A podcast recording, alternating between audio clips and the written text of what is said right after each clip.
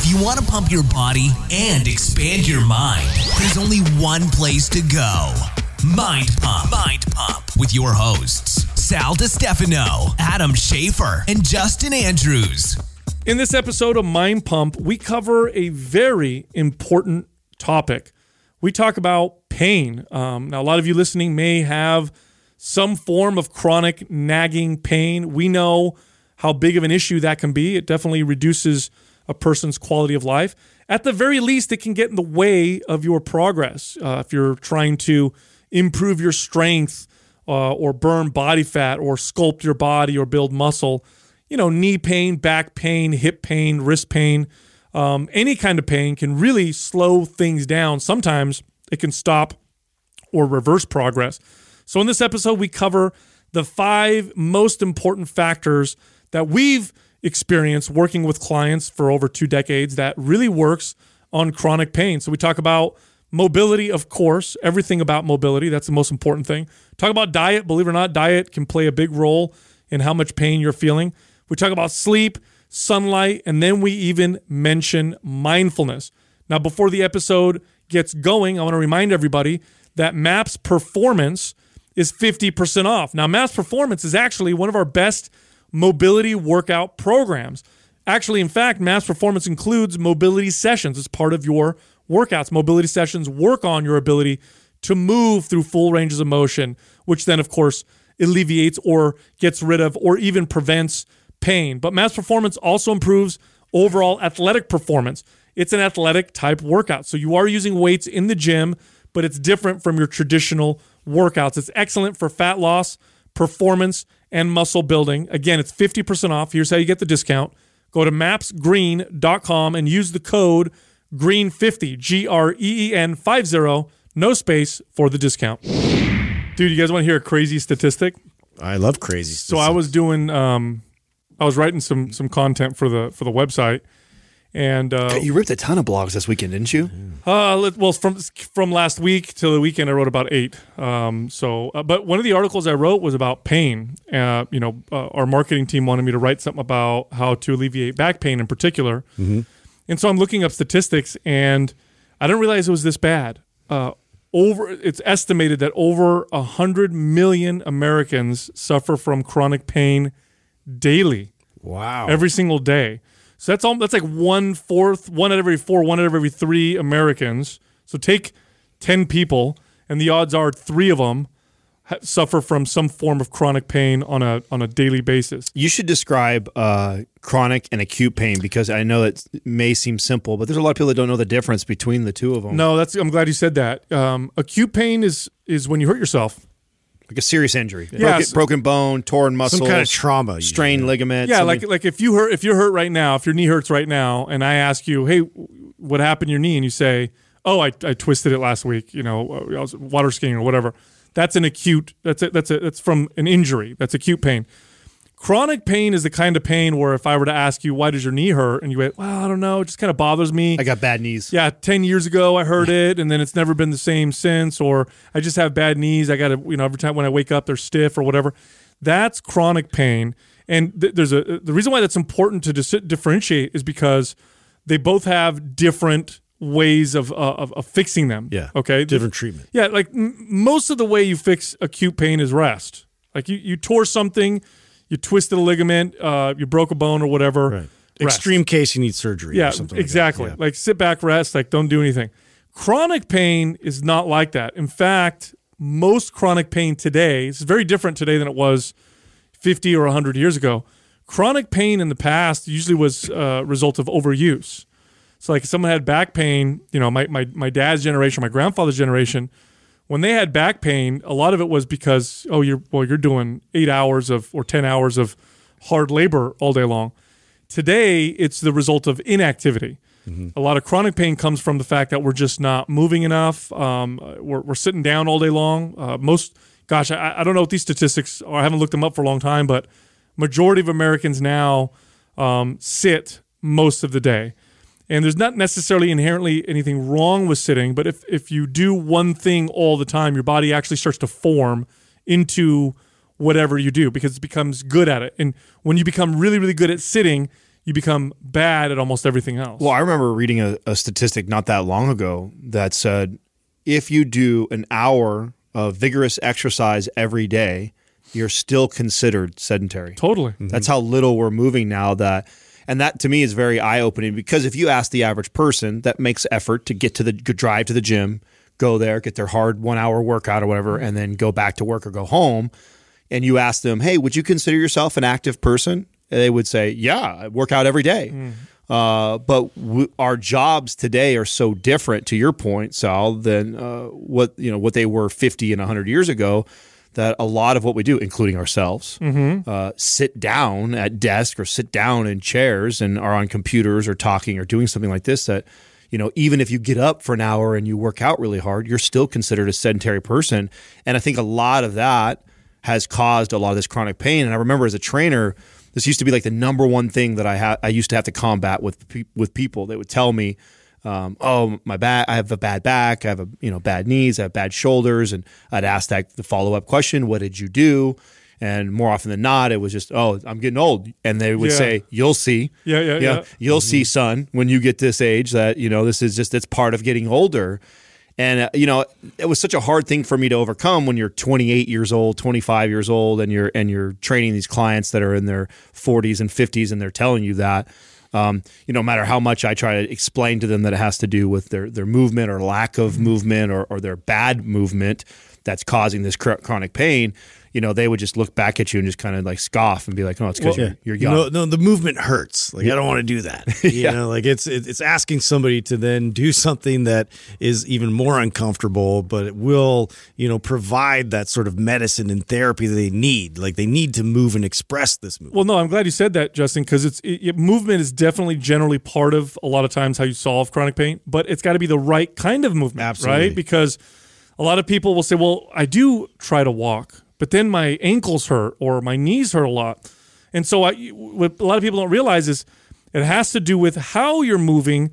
Uh, has a lot to do with why you're in pain, not just the fact that you're not moving, but then when you try to move, it's how you move. Well, if we were to if we were to narrow it down to the the five most im- important things that you should do to help relieve chronic pain, how would you guys list those? No, and we, Mm-hmm. we should definitely break it all, all that down. I, I mean, I remember as a trainer, when I first became a trainer, thinking that the most value that I would bring my clients was uh, weight loss. I thought for sure that would be the most valuable thing. All right. It was it was not at all. Um, it was getting people to not have pain. If you're a trainer listening right now and you want to be a valuable trainer, that's where you should place your energy. I tell you what, you get someone to lose 30 pounds, that's great. They're going to love you. You get someone's shoulder to stop hurting that's been bothering them for 10 or 15 years. You got them for life. you're a god. Um, and, and Especially if it was limiting them from doing things that they love. and and you know what? It's funny. You get into this these patterns where you you just start to mold your life around your pain, and then when it goes away, you realize how much you weren't doing. Like, whoa, I I didn't realize getting out of bed. I had to move so slowly. Now that the pain's gone, I can get out of bed, and I feel like I can just bounce up and It's down. It's funny because I remember distinctively like being a trainer that was trying to solve weight issues and trying to to create you know like opportunities for them to like gain muscle and all that. But then I transitioned into somebody that was like more concerned with like proper movement and alleviating pain. My business exploded Totally. and it was it was so eye opening that that again to those statistics that you brought up in the beginning, like that's the majority of people you're going to see. Like we need to learn how to you know alleviate and, and solve these issues for these. It is, and if you're if you're uh, if you have bad movement patterns, you have pain, you're not able to work out the way you want to, you're not able to build the kind of muscle that you want to build, which means you can't burn body fat like you want to like you want to burn. Your quality of life is reduced. You're limited in terms of your activity, uh, what you can do, when you can do it.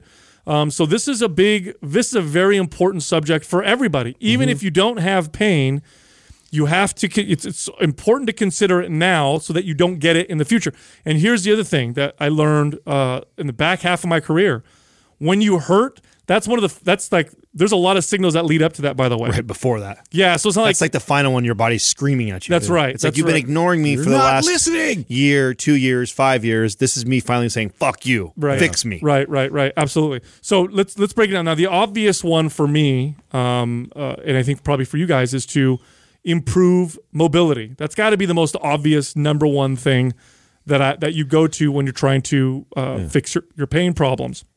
Yeah, Now- That and that covers a, a variety of different techniques that uh, we should probably go into. Mobility is I, li- I like that as a general sort of overarching uh, sort of topic because you have you know static stretching in there, you have dynamic stretching in there, you have like SMR kind of techniques where you're like working with soft tissue, you have uh, you, you know all, all these other like sort of uh, ways of, of pr- promoting better movement that we need to cover. Totally. and So- posture, right? You're Posture, adjusting that too. exactly. Totally. Yeah. So um, mobility is your ability to move through, uh, you know, full ranges of motion with total contr- control and stability. So that's what mobility is.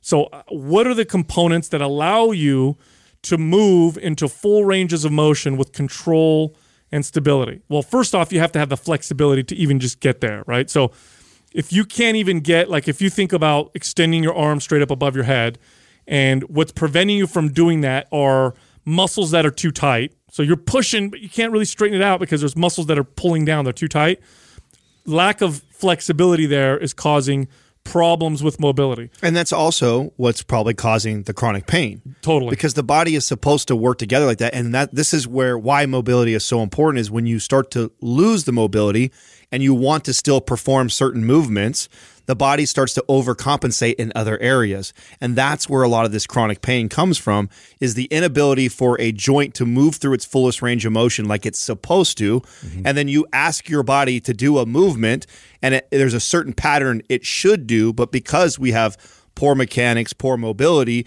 the body still tries to do that movement, but then it overcompensates from other areas, and this is what normally causes this. There's a preferred position that your your body wants to place your your bones in, your joints. Like that's there there is an optimal place, uh, you know, where it wants to be. Uh, to be able to move uh, accordingly and, and to be able to uh, you know address that and, and to get uh, access to that again is is crucial. It's paramount. That's why posture is something like we need to consider right away. Yeah. So when you're when you're moving, your body does a very good job of you know Adam used the word compensate. Your body figures out the best, easiest way for your particular body to move. So let's say you're walking. Let's say you're just doing a walk, right? And let's say you you you have a torn calf muscle. Um, or an underdeveloped calf muscle. I let's use say my, my Achilles Right. example So as a perfect example. of What happens? when- Right. So let's say something there, right? Like there's there's bad neuromuscular connection to the calf. Something something's wrong with your calf. And maybe you were born that way. Your body will learn how to get you to walk best with that weak calf. So it's not necessarily a bad thing. It's just a a part of our body's uh, this wonderful evolution where we can continue to move. Now here's the problem. There's an optimal way to move and then there's suboptimal ways to move. So just because my body figured out a way to get me to walk even with an underdeveloped or disconnected calf doesn't mean that now other parts of my body aren't going to have to work in suboptimal ways and I can start to cause problems. And there's this chain effect where problems down in my ankles can start to affect my knee, which then can affect my hip, which then can actually affect my shoulder and uh, my head. So there are optimal ways to move, and that's what mobility is all about. It's it's figuring out how to get your body to move optimally, and there's different ways of doing this. One of them, the most basic one, which is what I, I mentioned earlier, which is stretching. Stretching improves or increases the range of motion. Now you don't have ownership over that range of motion when you stretch. Doesn't mean that just because now I can touch my toes and I couldn't before, that it's safe for me to do stuff in that stretched toe touch position. It just means now I have that range of motion. So now that I have that range of motion, I want to connect mm-hmm. to that range of motion. And that's where strengthening comes in. Strength is a very important part of mobility. If you get like a somebody's like Gumby, who's like hyper flexible and, and just everything's loose, and you think, oh, that person must have no pain. Actually, not true. Some of the most some of the people who suffer from the most pain are weak, hypermobile uh, individuals, people with hyper flexibility. Well, this is why certain types of yoga is just not enough either. I mean, if you're doing a uh, certain yoga classes where you are not actively stretching and you're just kind of lying there in positions And and, holding holding, positions for a long time, and you're increasing range of motion and flexibility, but you don't have strength in that new range of motion, it's not as beneficial as somebody who is working on mobility or staying active throughout that. Well, range. there's a massive difference between that active and passive uh, flexibility, and and that's something that was. I mean, it's very enlightening when you have somebody else or a coach to be able to take your joints through, you know, even further range than you even knew you had the the capacity to do, and uh, it just so, sort of proves the point that like there's more uh, progress to be had in terms of like now I can connect to that part of it and and build strength in that direction. So if I get in a situation where I'm moving and I'm in that position, I'm less likely to be hurt. Yeah. Now I like static stretching for immediate pain relief. It's actually one of my favorite techniques to get someone to feel better right now. Now it doesn't produce permanent pain relief, but let's just say you your your lower back um, is tight uh, and it hurts and it's kind of chronically uh, sore. Um, and let's say part of the reason why your lower back uh, is in pain is because you have these really really tight hamstrings that limit your your pelvis from moving the way you want.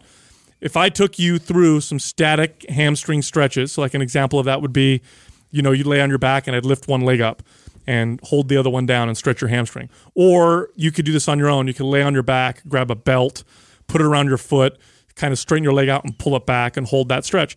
What the static stretch does is it sends a signal to the central nervous system that says, "Hey, let's let's let this muscle chill out a little bit. We don't have to be so tight and so tense." Now, immediately what you'll notice is some pain relief. Like you'll stand up and be like, "Whoa, I feel less pain because now those muscles aren't so tight. They're not pulling on the pelvis as much, which which was causing the back pain. Same thing with the hip. Like if you have sciatica pain, for example, a real easy cross leg stretch where you're sitting up real tall, cross your leg, place one foot on your knee, bend forward, hold that stretch. Immediate pain relief, but that's not enough. we need to then uh, get strong within those ranges of motion and prevent whatever was causing you to get tight in the first place. Oftentimes, muscles are tight because the body is sensing some kind of danger or weakness or instability. So it's keeping everything tight. And although you may be in chronic pain, it's actually preventing you from from getting a really bad injury. Well, it could be that way too because it's overactive and it's being overused because it's overcompensating, like the point I was making Yeah. earlier. And to Right, that and to that point, you have to add, if you throw that in there, that static stretching is one of the best ways to relieve immediate pain. I would argue that uh, soft tissue work Oh, and foam, foam rolling is right there also. Totally, So, but it doesn't end there. I think that's one of the things I used to always have to teach clients is Right. I teach something like uh, you know self myofascial release which, or the foam roll right to somebody and show them how to roll their IT or something that was causing, which is a common area, right? A lot of people um, pronating their feet, their femurs internally rotate, which tightens up that fucking IT like crazy, and then they feel that pain all the way up from their hip or down by their like their knee or the front of their knee, and that's that IT that's all tight, and you can roll that and instantly, like right away, feel a difference. You spend five, 10 minutes rolling like your IT for a lot of people, and instantly they can feel better. But that's not it. Like you can't just No. stop there and then go back and then get on a treadmill and run and then call it a day. It's like you're going to be constantly do you're you're just putting a band-aid over something. If you don't address the hip mobility and the ankle mobility that you've just now relieved some of the pain right away so you now can now go work on Right. taking those joints full the, through the full range of motion and strengthening the muscles that support those joints. That's what's going to for long You want to use it as a tool to unlock better movement patterns, Right. And then start, you know, really building and forging uh, better movement patterns uh, by first, you know, kind of addressing that. Yes, this Mm. is giving me pain. I can alleviate this pain, but then now work in, towards a, a better uh, direction with this. Now I remember the first time. So for the listeners who don't know uh, what the IT was, it's it's there's a uh, there's a big fascia that runs along the side of your thigh. Okay, and it starts up at the hip and it comes down. It kind of wraps around your shin.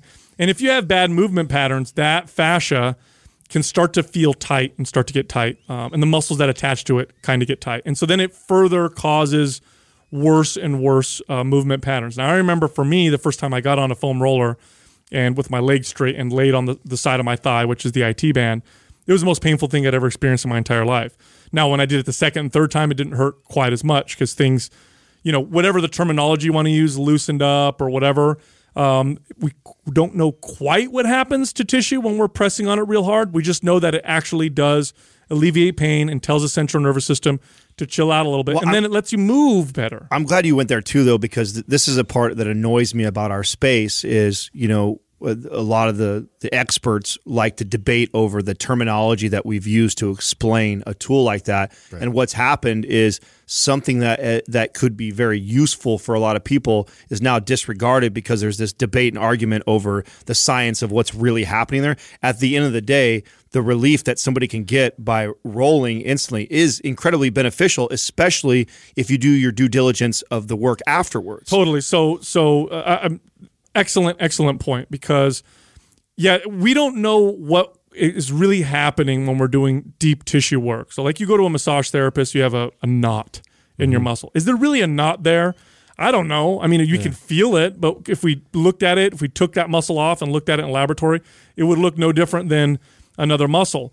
Um, what's probably happening is that the your CNS, which is the controller, right? The CNS is what tells muscles to squeeze or or relax or stay it's tight. The overbearing mother is what I call it. Yeah, so the CNS may be telling that muscle to kind of stay a little bit tense, and that's what feels like a knot. So then when you push on that knot, by adding pressure, that sends a signal to the CNS that says, "Hey, chill out a little bit." And then you feel the and if, if for anybody who's ever had a massage, you know exactly what I'm talking about. All of a sudden you feel like, "Oh, that muscle's not tight anymore. It feels so much better." Yeah. Now, how does that help you? With mobility. Okay, for first off, immediate pain relief. Yes, it feels good right away. But if we don't fix what caused it to get tight, you got to go you got to go back to the massage therapist every single week. So I'll give you an example. Let's say I'm taking somebody and I'm having them do uh, a cable row. So this is where you sit down, you grab the cable, and you pull it towards your towards your midsection. And the goal of the cable row or proper form, part of it is to pull the shoulder blades back and down, not let them shrug up near the near the ears, but rather pull them back and down. But let's say I'm working with someone who's got really, really tight uh, neck muscles near the traps or the trap muscles. This is where the shoulder meets the neck, which a lot of people have, right? Let's say those muscles are really tight. That means that those muscles are kind of turned on a little bit. When I have that person do a row, what you'll find is that they'll shrug. They won't be able to pull their shoulders back really nicely. They'll shrug a little bit. So then what I'll do is as a trainer is I'll push on those muscles, get the CNS to relax a little bit. Then we go back to doing the row and now they have a better chance at doing the proper movement. And the proper movement is what prevents them from getting tight in the first place. This is the right way to use soft tissue work. Well, there's another. I have a personal story myself with this that was such a game changer. Is I had bursitis in my hips forever, and I always I had the same experience as you did when I foam rolled my IT. Now, what I did poorly was I never followed the kinetic chain all the way down to my feet and re- recognized that this was a breakdown from the feet that was running all the way up mm. into my hip. And what I had that's really common, and I've had to fix this in many people going forward because now I'm way more aware of it because of my personal experience, is when I would squat, my, my feet would pronate in. Well, the, the pronating in also rotates the femur so my thigh turns in a little bit, which is twisting that IT, and then it's pulling on right where the hip where it runs into. And then, like an asshole, I was competing and trying to look amazing. So I was pushing the weight on the bar and squ- continuing to squat heavy.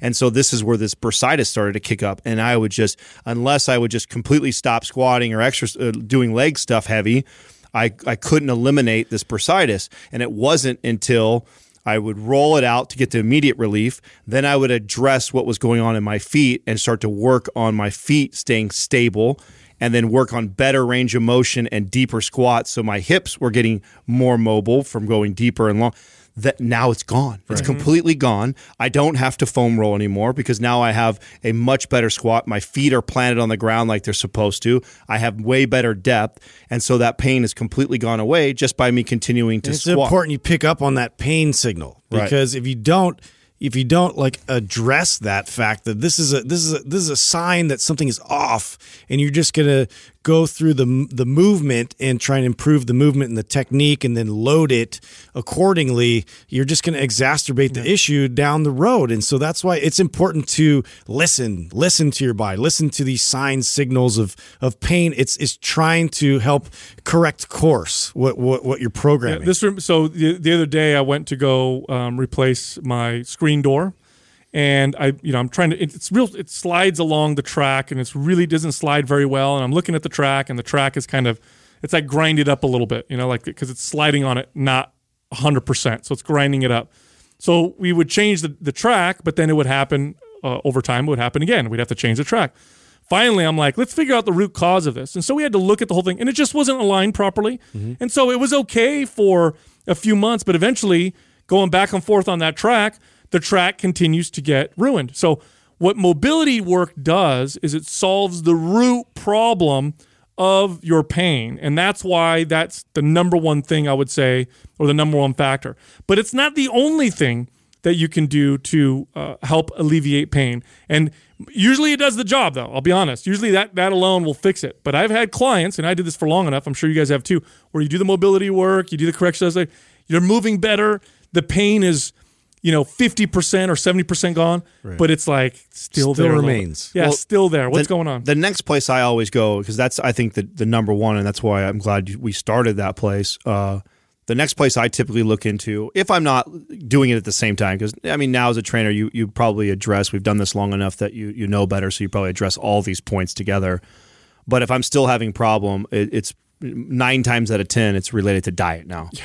Uh, now we we probably have and that's re- such a controversial thing to say. Isn't that funny? Yeah. It's so controversial to say that diet could be causing your body, your joints, uh, pain. Now, I'm going to give you a very basic uh, example that I think is more clear because we're going to start talking about diet and it's going to be a little bit more vague, uh, maybe a little bit more on the fringe, uh, although more and more health practitioners are, are, are agreeing with this.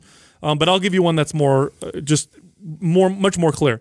Now, years ago, I had a, a personal training facility, a studio, and in there I had other health practitioners, and they all specialized in different things. I was the fitness person, so I did the exercise stuff.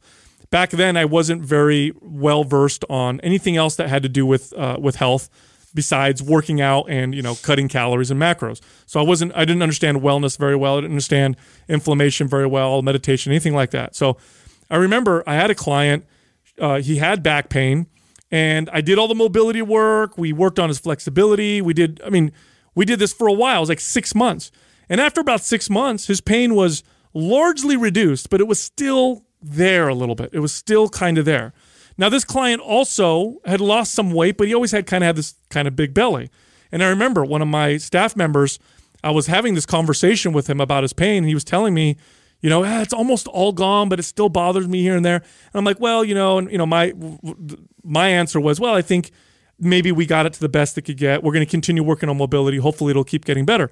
Well, anyway, my staff member heard overheard us talking, and he leaves, and she comes up to me. and She says, "You should talk to him about his diet." I'm like, I rolled my eyes, like, what the hell's diet have to do with this? I mean, what? Sure, if he loses weight, you know, maybe that'll help. She goes, No, no, no.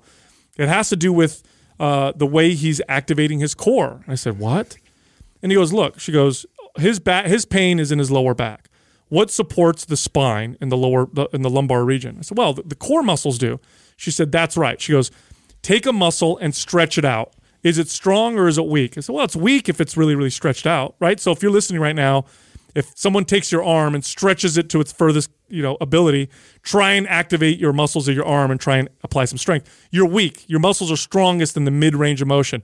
When they're fully contracted or fully stretched, they're not quite as strong. Especially when they're really, really stretched, you just lose connection and strength. So she said his gut is constantly inflamed. You can see it in his belly.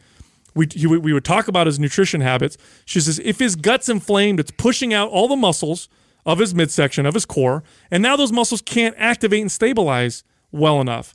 And it was like a light bulb went off in me. I said, That's 100%. I, I bet you that's the issue. He comes in the next time. I talked to him again about his diet. I said, Look, we don't need to cut calories, but there's definitely foods that cause digestive issues and bloating with you, right? And he goes, Yeah. I said, Let's cut those out and see what happens. Sure enough, digestion gets better, bloating goes, bloating goes down, less back pain. And, it, and I believe it had to do mostly with the fact that now he was able to activate those muscles a little better. This is why we actually don't talk about this very often, but this is also another really cool benefit and a way that I used to use fasting with clients to prove this point, to show that to them. And that makes it easy, it makes my job easy too, because then I'm not, because what's one of the hardest parts about going the direction that you're going, Sal, is like what food is causing Yeah. The inflammatory signal. What is what is their body reacting to that's inflaming their body that's now causing the joints to hurt even more? find the needle in the haystack. So one of my favorite ways to to show that that's the problem or that could be the problem that we're dealing with is throwing my client on a 24 to a 48 hour fast and no exercise and then getting the feedback of how they mm-hmm. feel. and you'll be blown away. This is you, or you're somebody who this could be the problem.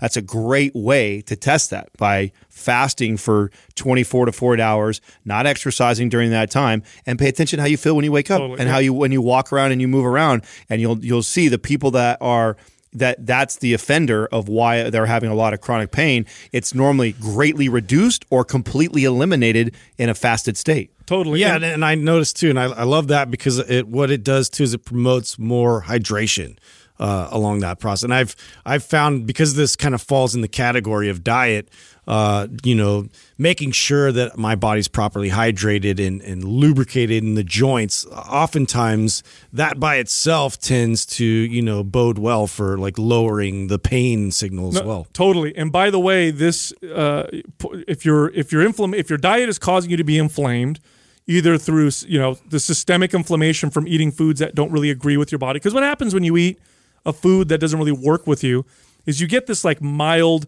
immune reaction. You get this mild like your body mounts this offense. Um, and it can feel like bloating, it could feel like indigestion, it could feel like bad skin or whatever, or just can feel like pain. But when this immune reaction is is mounted, inflammatory markers go up a little bit because these inflammatory markers are signalers to the body that say, "Hey, let's be on guard." Nothing wrong with that process, by the way. The inflammatory process is a very important process in the body, but if it's Promotes too far, growth. it does. It promotes muscle growth. It promotes healing.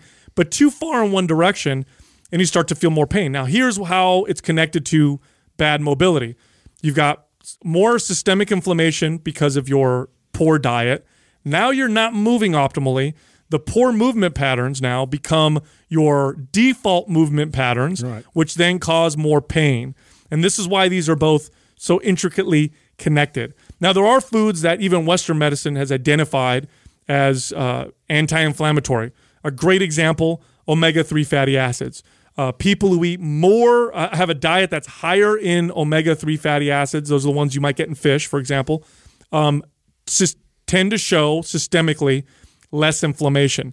Heavily processed foods have also loosely been connected to more inflammation. Now, it can either be from the foods themselves or it can be from the fact that heavily processed foods tend to uh, make us overeat. And there's the other thing that causes inflammation overeating. If you're always overeating and you're obese, you tend to have higher amounts of these inflammatory factors in your body. So, the, so to give you an example, when you take an ibuprofen or an, an anti-inflammatory pill and you feel less pain, let's say your knee hurts and you take it, now your knee doesn't hurt as much. Did the ibuprofen travel to the knee and work just on your knee? No. No, it worked systemically.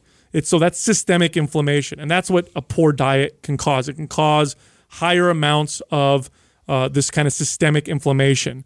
Well, you alluded to obesity, but I, I mean, it's just overeating, period. So you could be somebody who manages your weight relatively okay, or you're, maybe you're only 15, 20 pounds overweight. But if you have a, a habit of binge, purge, binge, purge, binge, purge type of mentality, the way you eat, Or restrict. Yeah, or restrict. I always say purge. Sorry, I know that's a bad habit. It's like the third time I've said that. Uh, you know, you know what I mean, though, right? Yeah, yeah. If you're if you're in the habit of where you overconsume and then you restrict, you overconsume and then you restrict, which how it's how a lot of people tend to eat is because they don't have a great relationship with food.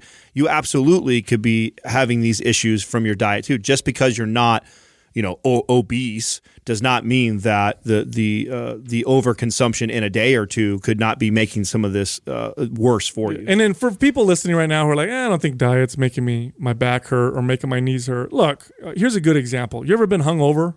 Okay, do you does your body Oh, hurt yeah. more?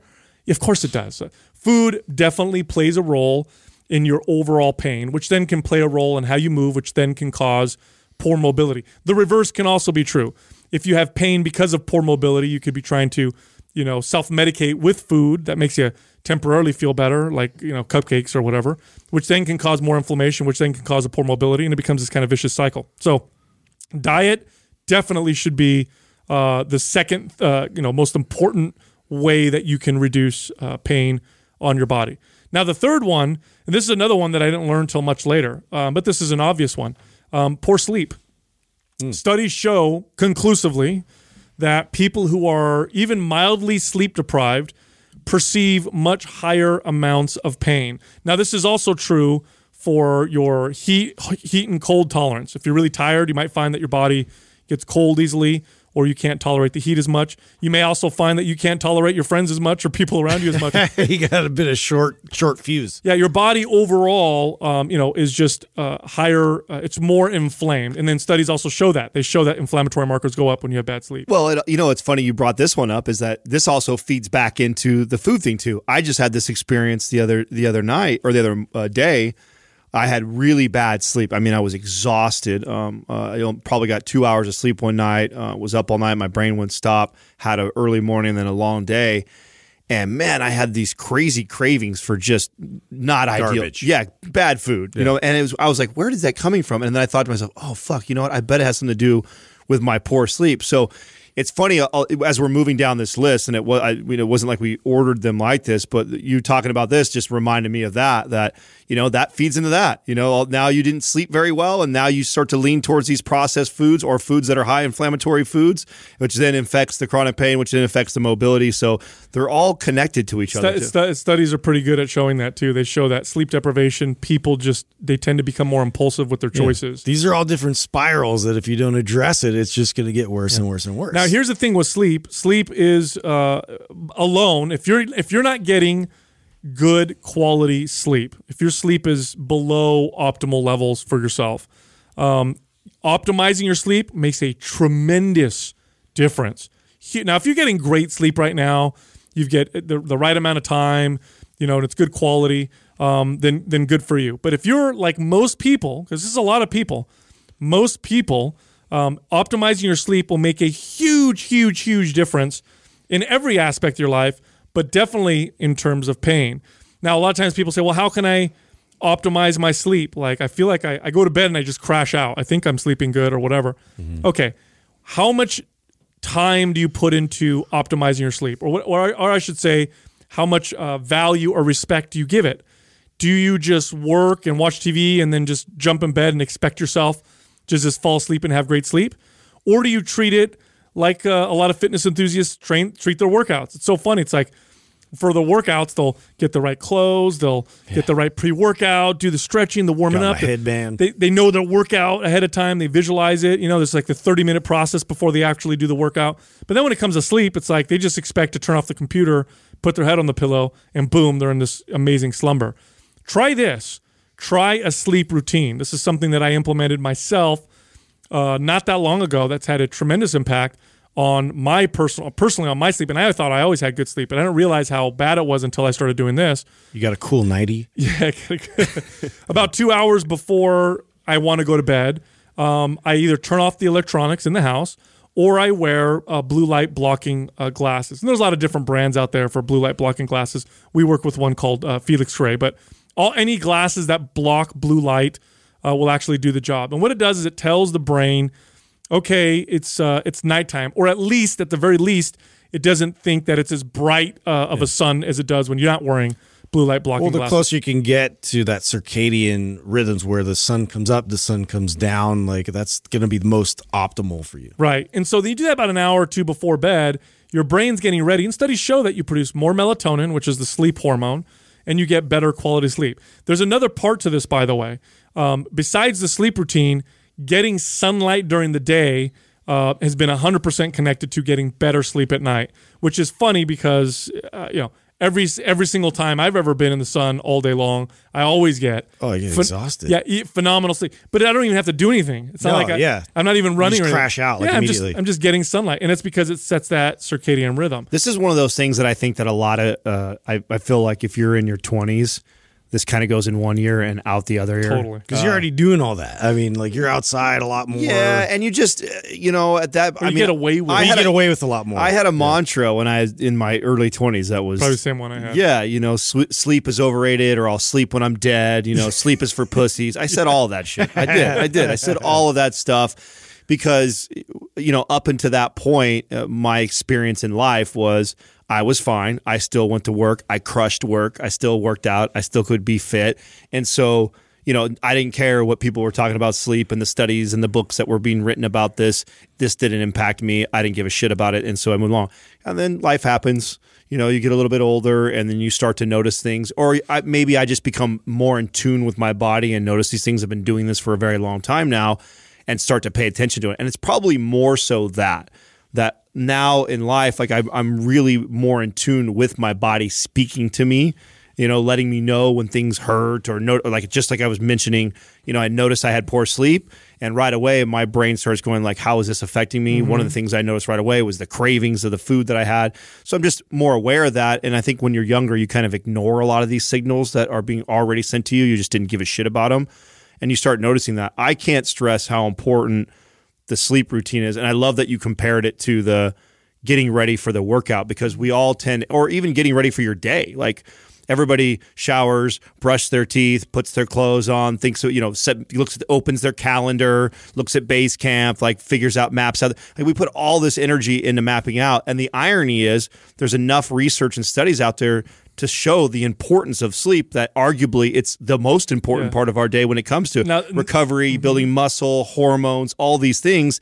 And it's like how funny is that that there's just not a lot of conversation around that because we're we're asleep so it's boring it's not fun to talk about well like like like a lot of things in modern life we have to to come up with a routine and structure so you, you think to yourself well you know humans when did they have a sleep routine like what well yeah that's because we were outside and the sleep routine was the sun the sun was up and then when it was up we were up and when it went down you know here's the thing about humans we don't have good night vision and here's the other thing a lot of predators do so it's 100% pretty sure that, you know, uh, ancient humans weren't like up all night doing work on computers. When sun went down, they're like go in the cave and then they probably would, you know, go to sleep, have some sex, go to sleep or whatever. Hmm. Well, now we got electric lights. So it's dark outside, bright in the house. Your brain is perceiving that as the sun being up. It's not getting prepared for sleep. So the routine is as silly as it sounds. Try it out. Just try it out and watch, give it about a week and watch what happens. And when it comes to pain, the studies are conclusive. Lack of sleep causes higher amounts of pain. In fact, even if you don't have chronic pain, when you're sleep deprived, you may actually find that your body is achy and it hurts anyway. Now, you you love talking about evolution all the time and bringing up points like that. Do you uh, do you think too that this is something that's getting worse every every day or every year that goes by uh, that we continue to evolve our technology? Like you think about the, the the TV lights now. Like part of the advertising is how bright the LED yeah, is, and that it's putting like and just. 10 years ago, you would not have been laying. I, 10 years ago, I would not ever ca- caught myself doing this bad habit that I catch myself doing all the time, which is having my phone right by my bed and picking it up because of a notification yeah. from you know email facebook twitter instagram whatever you know that i and i look at it and i'm pitch black in my room i grab my phone and now i'm staring at this bright screen do you think that this is getting worse and worse as time goes on, and that's maybe why we're hearing more conversation like this, or you're seeing brands like Felix Gray that are coming out of nowhere and really blowing up because they're truly making a huge impact? I think people, people, are aware now because I remember when I was a kid. Um, it's so funny, like you know, mom wisdom. You got to listen to your moms. I tell you what. I remember my mom used to be like, "Don't stand too close to the TV." Don't stare too close; it'll, it'll ruin your eyes. And then I remember getting a little older and reading some science articles, and they're like, "Oh, that's a myth." And I tell my mom, "Oh, that's a myth." I have it hairy palms. So. Yeah, it doesn't. just, that one, that one, thankfully, is a myth. Like, yeah, that was it a myth, mom. Okay. Yeah, whatever, you know. And then you start. That's because they didn't know the impact of blue light on the eyes. Yeah. Now we're starting to learn. And I think you're going to start to see a reversal. I think you're going to start to see kids are going to probably be required to wear blue light blocking glasses while they're looking at computer screens in schools and people are now realizing its impact on sleep. And then we're also starting to realize the impact poor sleep has just on our overall health. It's actually a carcinogen. Yeah. People who have uh, like swing shifts or whatever, they've actually labeled that as a carcinogen, like uh, like anything else, like smoking cigarettes, for example. That's crazy. That's how bad of an effect it has. Now, the next one that goes close to it, and I kind of mentioned it earlier when we were talking about sleep, is sunlight. Uh, sunlight, and it's so funny, you know, a uh, long time ago, one of the prescriptions for pain was to go out in the sun. That was also mm-hmm. the prescription for illness. Oh, is that true? Yeah, I didn't know that. Well, Absolutely. I know talking. To my wife is a uh, you know pediatric nurse forever, and like they were always taking their patients out to get outside in the sun as much as possible, just because of that that fact alone. It made them feel better. Their moods were elevated. All kinds of benefits. Well, I do notice that. I mean, Rachel and I were literally just talking about this yesterday, and you know, she went out. She was like, "I got to go get out for a walk," and where she was like, you know, can we talk about getting like a, a picnic bench outside or doing yeah. some do some walking meetings? And I'm like, yeah, yeah no, you're we're all on the same page because this is new to me. Uh, I've never worked in a fucking dungeon like we are now, and had days where I could be in here all day long.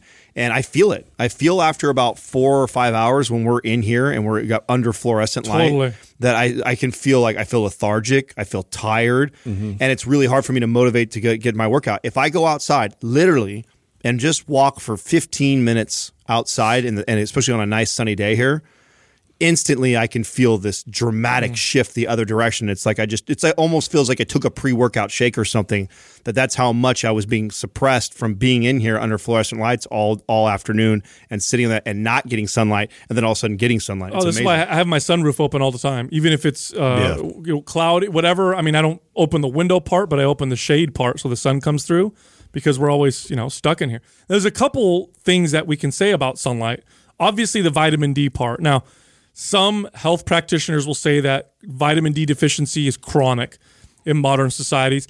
I would agree. I would say it's probably low in most people from all the articles that I've seen. Now, low vitamin D, it's well established, um, is uh, will cause pain, bone pain, and muscle pain. That's what's called. That's actually one of the common signs. I actually didn't know that. of low vitamin D is these is increased inflammation, but definitely bone pain. Because remember, vitamin D is important for Mm-hmm. bone health, but muscle pain as well. Um, there's some studies that show the knots that people get and the tension that people will get um, increases quite uh, high when people are low in vitamin D. So sunlight obviously gives you vitamin D.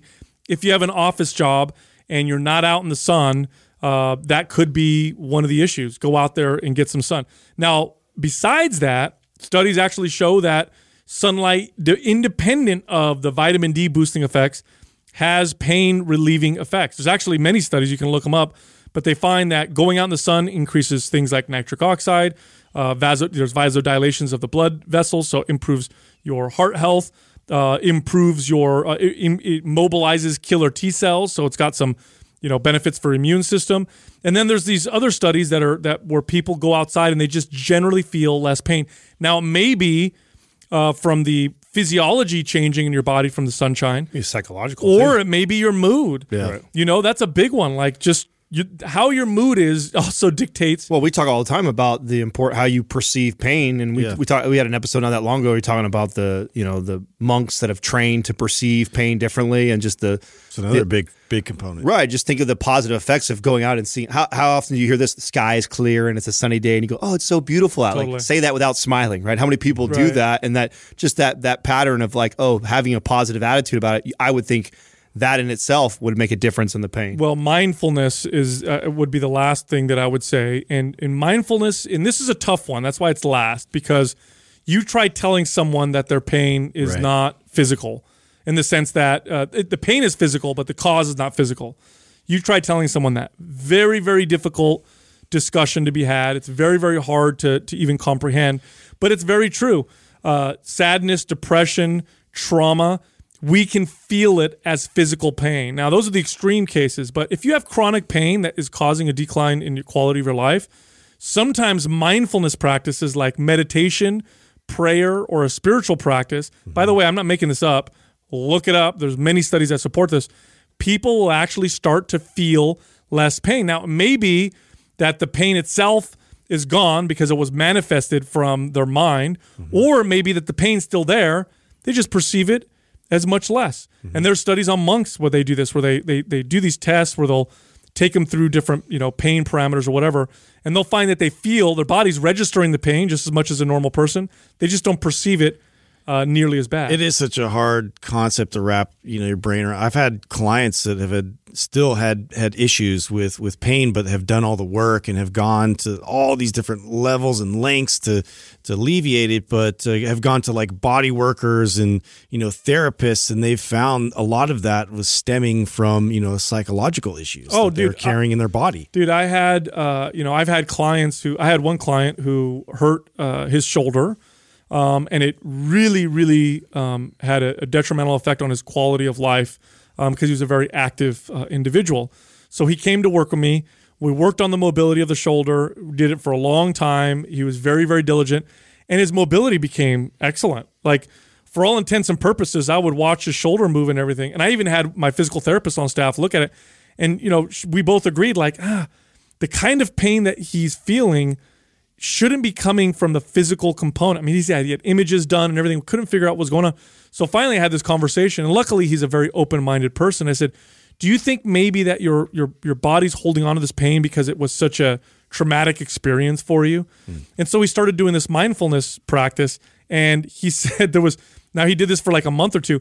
There was a moment where the pain literally went away. He was thinking about it, being mindful and the pain gone. And then it didn't come back. And it was so crazy for someone to experience that that I trained. Well, didn't we? Didn't you talk about a study a couple of years ago that came out when we were in the begin or in the middle of podcasting? It was definitely after uh, that talked about how they now have science to prove that memories are stored in muscle. oh well, the I mean, fascia. yeah. Well, I mean, I don't, it's funny that we need studies for this, but um, you know, picture in your mind a depressed uh, young lady. Uh, she has a depressed looking posture, doesn't she? She's got her shoulders rolled forward, head down a little bit. Um, can can her depression show up in her body? Yes. Now think of someone who's happy, someone who's confident, someone who's scared. Those all reflect in postures. So yes, it definitely shows up in the body. Now it may be subtle. You might not obviously see it. Someone's stress might not like obviously show, but do you think that in subtle ways their muscles are are are, are holding those memories or protecting their body from whatever they are feeling, and then that could cause mobility issues, which then can cause problems? Absolutely. And then, of course, there's studies that show that antidepressants. There's people with. Uh, there was several studies I read where people had uh, back pain that they could not diagnose. They did MRIs and imaging and you know you know, you know movement specialists, and they just couldn't figure out why the hell these people's backs hurt. Then they put them on antidepressants, and the back pain was gone. Gone. Uh, uh, absolutely. People who are depressed, in fact, do uh, clinically show uh, more pain in their bodies. Then there's the studies where where they had people with knee pain, where uh, they they operated on half of them, the other half of them they just cut the cut the knee open, sewed it back up, did no surgery, and the people who had the fake surgery had just as much pain relief as the people who had the real surgery. Right. So don't knock the mindfulness part. It's definitely a very very important component.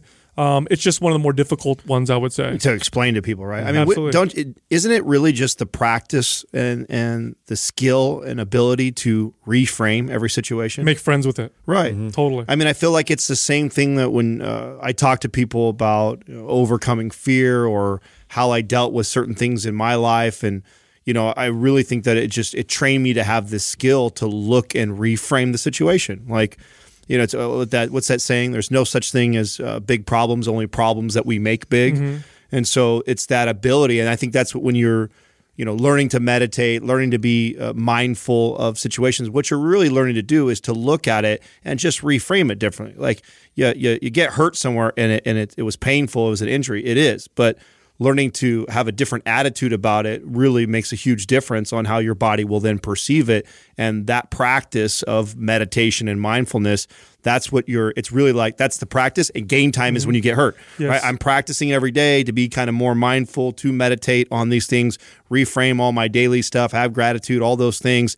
And then those moments come where now you're challenged and that's where all that practice You know comes how to navigate through. Right, that's where all that practice comes in. Is that I've been practicing this this skill to be more mindful, to meditate, to to not react right away, to learn how to reframe things for those moments in life that happen when injury occurs or shit happens. Now I have the tools in my tool belt to be able to reframe the situation. Totally. And mindfulness, I would say, is the most important for the kind of pain that you just can't seem to figure out with everything else. You know, the kind of pain where you're just like, man, I've done the mobility, I've done diet, sleep, I'm doing everything. And, you know, I've, I've made some dents in it, but it's still there. You know, um, the mindfulness piece, that's the piece that then starts to make a big impact. And by the way, I'm not speaking, you know, just uh, out of the air. I've read lots of literature on this and the studies show that it actually and that's why i would say it's one of the more important components so if you listen to this episode and you follow some of these things and kind of maybe even follow them uh, in order i think we name them pretty much in the order that we think uh, they are in terms of importance Yep. um, i think many of you listening will be solving a lot of your pain uh, issues um, now we have free resources if you want to read more information from mind pump just go to mindpumpfree.com you can also find all of us on social media. You can find us on Instagram. You can find Justin at Mind Pump Justin. You can find me at Mind Pump Sal and Adam at Mind Pump Adam. Thank you for listening to Mind Pump. If your goal is to build and shape your body, dramatically improve your health and energy, and maximize your overall performance, check out our discounted RGB Super Bundle at mindpumpmedia.com. The RGB Super Bundle includes MAPS Anabolic, MAPS Performance, and MAPS Aesthetic. Nine months of phased expert exercise programming designed by Sal, Adam, and Justin to systematically transform the way your body looks, feels, and performs. With detailed workout blueprints and over 200 videos, the RGB Super Bundle is like having Sal, Adam, and Justin as your own personal trainers, but at a fraction of the price. The RGB Super Bundle has a full 30 day money back guarantee, and you can get it now plus other valuable free resources at mindpumpmedia.com. If you enjoy this show, please share the love by leaving us a five star rating and review on iTunes and by introducing Mind Pump to your friends and family. We thank you for your support, and until next time, this is Mind Pump.